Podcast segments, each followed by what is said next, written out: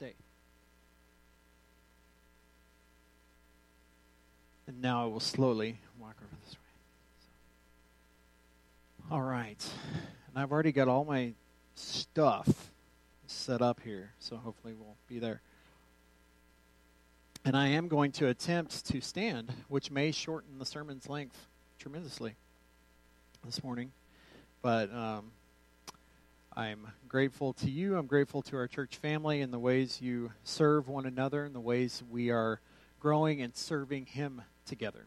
Because it's not not about us that we're here, and we're going to talk more about that today. You know, last week I, I just touched on Acts chapter two, and actually I determined through the week I'm going to actually hang out in this passage a little longer than I thought I was.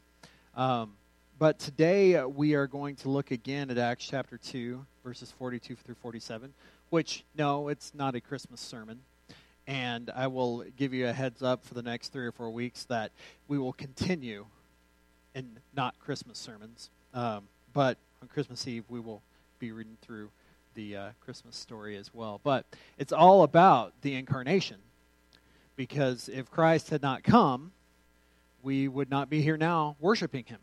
And uh, that is the reason and the purpose in which we, we gather always is to set our hearts and our minds on him. So uh, I invite you to turn to Acts chapter 2.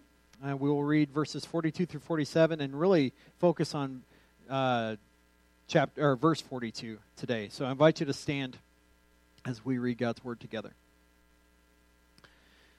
And they devoted themselves to the apostles' teaching and the fellowship, to the breaking of bread and the prayers. And awe came upon every soul, and many wonders and signs were being done through the apostles. And all who believed were together and had all things in common. And they were selling their possessions and belonging and distributing the proceeds to all, as had any had need. And day by day, attending the temple together and breaking bread in their homes, they received their food with glad and generous hearts, praising God and having favor with all the people. And the Lord added to their number day by day those who were being saved. Lord, I, I ask that you teach us today to be devoted to your word. And not just devoted to your word individually, but together. That we would uh, set our hearts and our souls and our minds on your goodness and your truth as you reveal it to us in your word. In Jesus' name, amen. Um, let let you in on a secret and how things happen. Along the way, uh, during the week, we put things together, and in a week like Thanksgiving, we put everything together early. I might have had a different slide or a different title for this message, but because last week I kind of did an abbreviated version of Acts chapter 2, I, I called it Together, because last week was Together. This week is Together again. Uh, but uh, maybe we'll do again, again, again through the weeks. I'm kidding. I'll be more creative than that next week, I promise. But uh, if I was going to title, retitle this message on a slide to put on YouTube or on the screen in front of you, I would probably call it Devoted to the Word. Because that's what we're going to talk about today. Um, and, I, and I got to thinking about, and if I uh, would uh, just humor me for a minute on this, um, I got to thinking about different kinds of churchgoers, church members, Christians. I wouldn't say necessarily those people are all one and the same. Because I think there are people who just attend church because that's what you're supposed to do. Maybe fewer now than there used to be, but it may be something that you know you feel like you're supposed to out of habit or, or whatever. You may be a church member.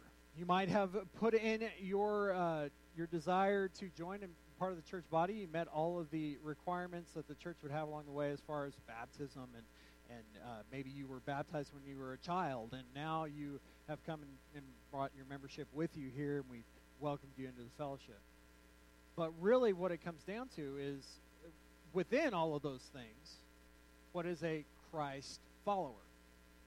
And uh, what it means to be devoted to his word. And so when we see this picture of the early church, I mean, this is within weeks again of Jesus' ascension.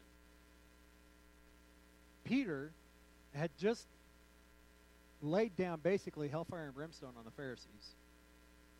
And now they come together and they see that the disciples are doing some really neat things. And really, what's happening is Jesus is doing some really cool things through the disciples. But the primary thing that they are focusing on is the apostles' teaching. And what is that? That is the truth of the gospel of Jesus Christ. And it got me to thinking about different kinds of people who may walk into the doors of the church. And, and, I, and I, I started thinking about maybe that little scrawny guy that doesn't look like they could do much. If you if you uh, you, you put them up there, they they were always the last picked for the football team because they were just there in PE class, right? But that guy could fly up the rope because he weighed about 50 pounds. Big guys like me might get picked for the football team, but I'm not climbing that rope, right? Or you might have somebody who's just an ordinary Joe looking person. Somebody who, you know, they may go out and run with their buddies every once in a while. And, and then you have the, uh, the, the strong, well built person. And then you have the person who is a little too strong and well built. And if you're an NFL fan, I, you know, take it or leave it. But I think of a guy like Aaron Donald, if you know who that is. He plays for the Rams. He's number 99 for the Rams. Dude's jacked. I mean, just huge. And he looks like it's uncomfortable to walk. He's so big. And then you get the guy like me. Maybe I'm more the ordinary Joe type. But really, what it comes down to is that we have all different kinds of people in the body of Christ. And really, it's a reflection on our devotion to the Word. And sometimes we are like that little scrawny guy and we just get barely enough to get along, to get a little bit of something to go into the next day, to bring us a little bit of hope, a little bit of encouragement to take the next step. I see that as a little bitty person. Then you have the guy who uh, goes to church. He's a giver. He, he acts out, you know, good, he does good things. He's pretty ordinary Joe looking kind of guy. And then maybe you have the person who comes to every Bible study and then exegetes, and if you know what that word means, this is, you know, it means that you can decipher every little word, what it means out of the Bible. And I kind of see that as the Aaron Donald kind of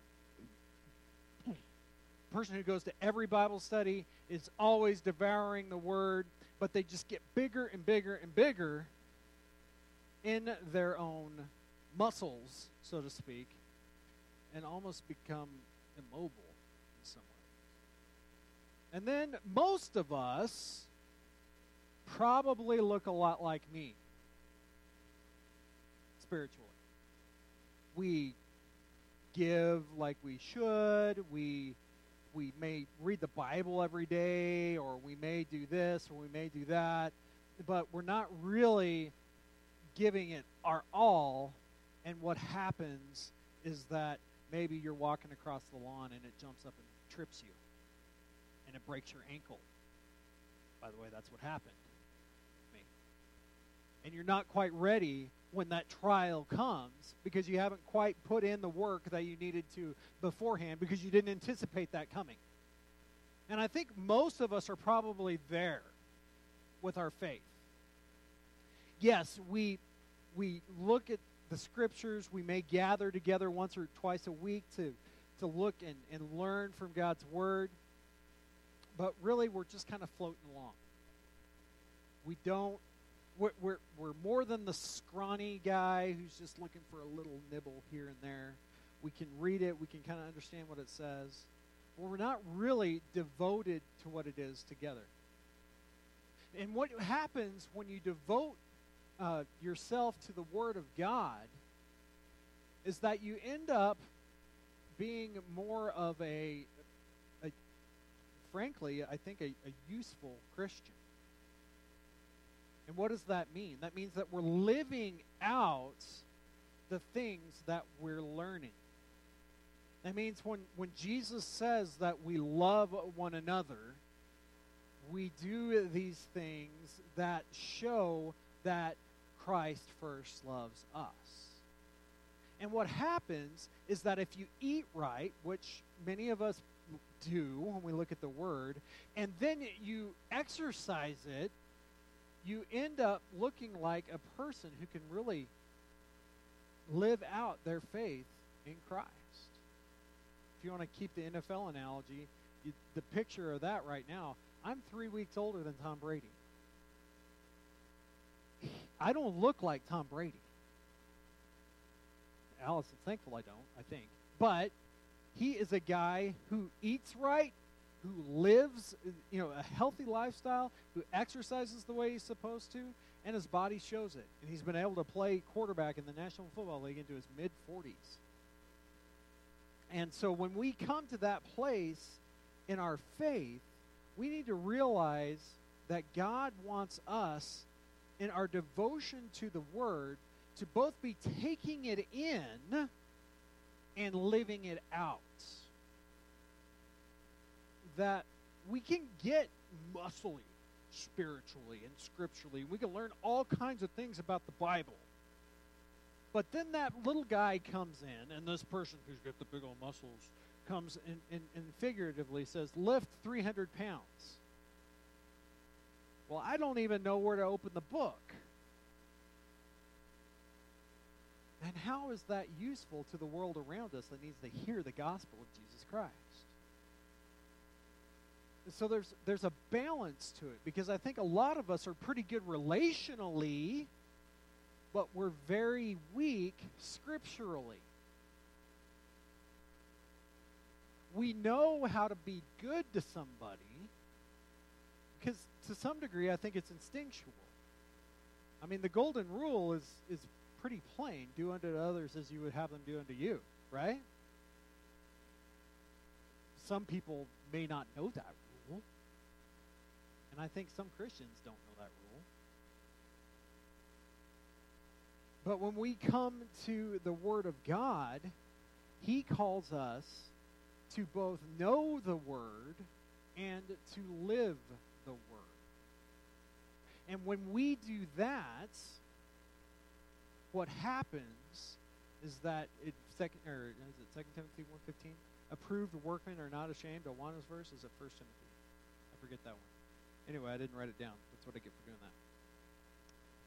But what we find is that the the actual believer looks more like somebody on a construction site wearing a hard hat. They're strong and they know what they're doing. How does that happen? It happens as we devote ourselves together to the word of truth. You can study the Bible by yourself and learn lots of things about it. But we are called to live it out and to teach it to others. And the, one of the ways we do that is we do that within the context of the body of Christ, as the early church did here. They devoted themselves to the apostles' teaching and the fellowship. Now, that has looked as many different ways as there's many different churches and it has lived out in the body of Christ throughout history. The local expression of the body of Christ is just that. It's local. It's going to look different. Even our church looks different than the churches around us. It's one of the reasons we gather together. But we're all called to the same task and the same purpose is to learn the Word of God and live it out in community. And that community then seeps out from us as we go. So, as we look at our personal walk with Christ, you may look at me and say, I sure wish he did this that way and I know it happens. But the deal is, is that you're not me and I'm not you. And we have all been, as Psalm 30, 139 says, fearfully and wonderfully made. God has created us with, with different talents and abilities and personalities.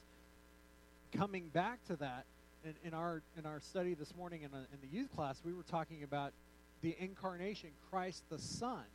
And it says in Colossians chapter 1 that Christ is the head of the church. If we talk about the body of Christ, you don't go far if you don't have a head. Now, I've heard about a chicken that lived a few months without one, but I don't think it's particularly useful. When you go into a room, what's the usual first thing that you do? You turn on the lights so that the eyes, which are inside the head, can see what's around you, especially if it's a place you don't know very well. And so Christ is the head of the church. He is the head of the body. He is the one that we are attached to and go where he goes. John 15 says, He is the vine, we are the branches. If we remain in him and he in us, we will bear much fruit. If we are apart from him, we can do nothing. So, part of being devoted to the, the apostles' teaching, to the doctrine, to the word, is gathering together to know what the word of God says and how can I live it out together within the body of Christ and live that out in my life, in my family, in my community, in my workplace, whatever that may be. Wherever God places you, He's called us to work out our salvation with fear and trembling. Not to work for our salvation, but to prove that we are saved. And so, as we devote ourselves to the Word of God, that's one of the encouragements I want to drive to, into our hearts today is that we need to be gathering together to learn the Word together. And I will say that most of us in here do that, but some of us are lacking. And even those of us who are a part of those times, many times are just mailing it in. It's just the next thing that we're supposed to be doing on the list. But it's very encouraging to me. I know it's very encouraging to your teachers when I hear and see the things that God is doing through you in your lives and in our community. You have more influence as a whole than I will ever have as an individual. Maybe I'm the one that's up here talking about the Word of God every week, and, and, and that's what God has called me to do. But you and I have different spheres of influence. You touch more people than I will ever. You talk about your families that you gather with. You get the chance to share and live out the love and, and, and tell them about the things that you're learning about Christ through His Word. So we're going to look at a couple more, ver- actually three more verses, probably familiar to you. But let's turn back a few pages into the Gospel of John, and we're going to see what the Word of Christ does for us and in us as we gather. John chapter 17, verse 17. John 17, 17. Sanctify them in the truth. Your word is truth. So, what does the word of Christ do for us? Well, if you go all the way back to the gospel, or the beginning of the gospel of John, it says, In the beginning was the word, the word was with God, the word was God, the word was with God in the beginning, and the word made its dwelling place among us. Your word. Who sanctifies us? Who makes us holy? Who makes it okay for us to come into the presence of God? The one whom we celebrate this season, that is Jesus, the Son the incarnate. He is the one who sanctifies our lives. He gave his life so that we would have a have free access before the Father. To be sanctified is to be cleansed for the purposes of God. And what does God desire from us? He desires our hearts. And the only way we have a clean heart is through the, the shed blood of Jesus Christ. And that word that became flesh is our truth. So the, the truth sanctifies us, it cleanses us. And when we gather together corporately, we have a, a corporate cleansing. when we come before the Word, we see that we are unworthy in and of ourselves. But Jesus makes us worthy because of his sacrifice. So the truth sanctifies us in that. But then the, the Son, who is the agent of salvation, at his ascension, sends his Spirit to the church. Romans 12, 1 and 2, another familiar passage to many of you, hopefully. If it's not, write it down because this is discipleship. I didn't mark it. I could quote it, but I tend to forget things when I appeal to you, therefore, brothers, by the mercies of God, to present your bodies as a living sacrifice, holy and acceptable to God, which is your spiritual worship. Do not be conformed to this world, but be transformed by the renewal of your mind, that by testing you may discern what is the will of God, what is good and acceptable and perfect. So we, because of what Jesus has done for us, we are imperfect, can now offer our lives as sacrifices to Him. A sacrifice, at its very definition, is dead. Right? But it says here that we are living sacrifices. Paul says in Philippians, For me to live is Christ, and to die is gain. In Galatians, I have been crucified with Christ. I, it is no longer I who live, but Christ who lives in me, who loves me and gave himself for me. Christ himself, through the work of his Spirit, offers us the, the chance to serve him as a living sacrifice, to lay down our own will and desires in a way that is holy and acceptable to him. And it says that is our spiritual worship. Laying down our own preferences before the will of the Father. How does that work out in verse 2? Do not be conformed to this world. We tend to fall in step with the ways of the world, guys. It doesn't take much. All you got to do is disagree with somebody and you start acting like them. Am I right? You ever watch a news channel? News channel? Commentary channel?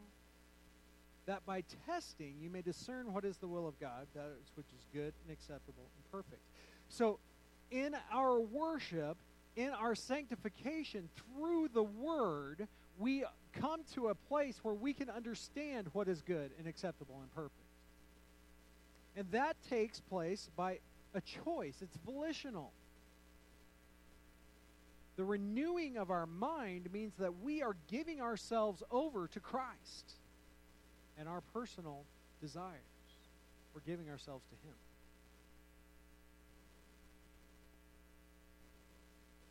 And what does the Word do for us? Let's go to Colossians chapter 3. And yes, I know that it's on the screen too, but I like for you guys to know where I that I know how to find it in my Bible. Colossians chapter 3. How does it flesh out here? Verse 16. Colossians, you want some good stuff? Go read Colossians. It's like four pages. That's it. You might get a headache because there's a lot there. But what should the word do in us? Colossians 3, verse 16. Let the word of Christ dwell in you richly, teaching and admonishing one another in all wisdom, singing psalms and hymns and spiritual songs with thankfulness in your hearts to God. That looks a lot like church, by the way.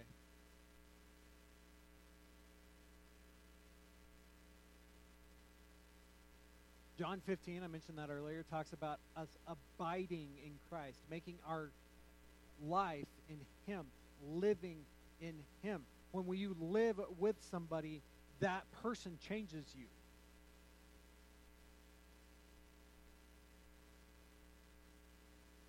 When we live, abide in Christ, when we allow His Word to dwell in us, it will change us because Hebrews 4, the Word is living and active.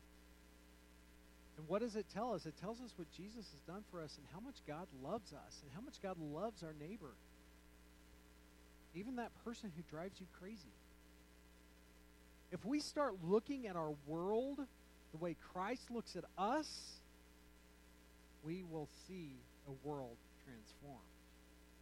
Because we will start to lay down our lives, as it says in Romans 12 that we just read, as sacrifices? How can I live out the love of Christ? Now, each individual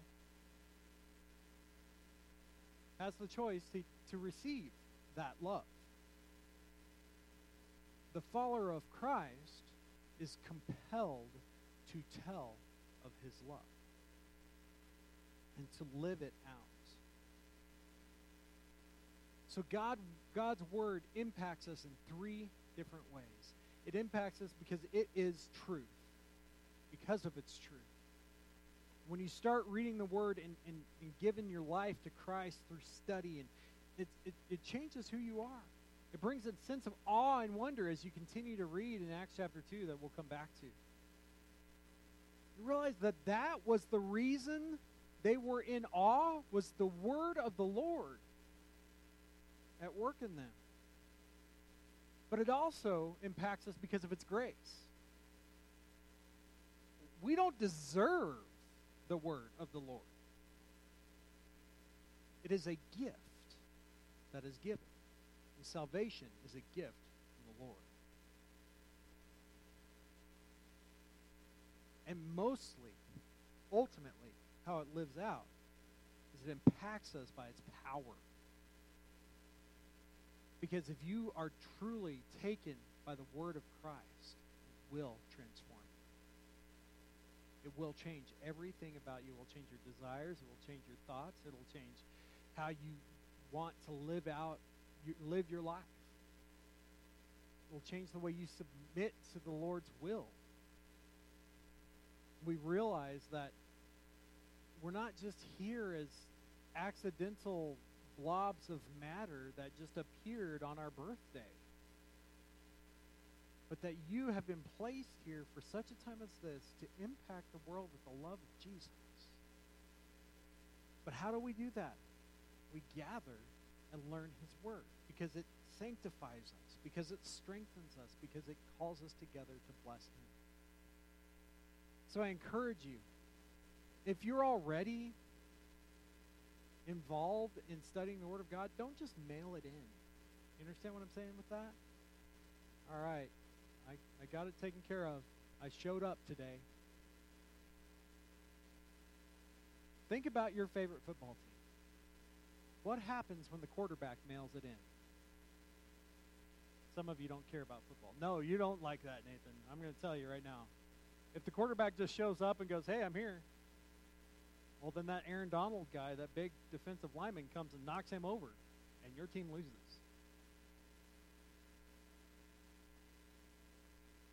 But when we come with purpose to see how God is going to impact us and change us, there's no limit to how God will change the world through you.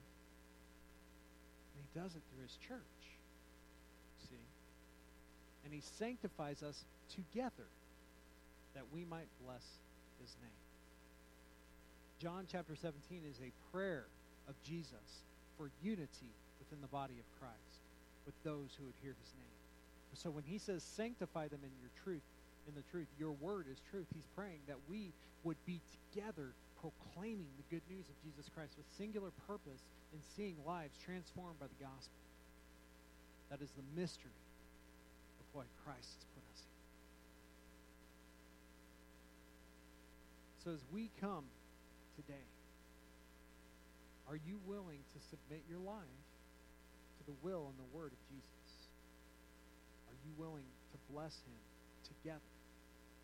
Are you willing to commit your life to studying his word together so that we might sharpen, as it says in Proverbs, iron sharpens iron, so, so one man sharpens another? That we can be a part of that. Sharpening is painful, but it makes us useful. Will we live out the word of Christ today? Let's pray. Lord, you're good and you're faithful. I thank you for your hand at work in our world, and our community. I thank you for your church and how you guide us.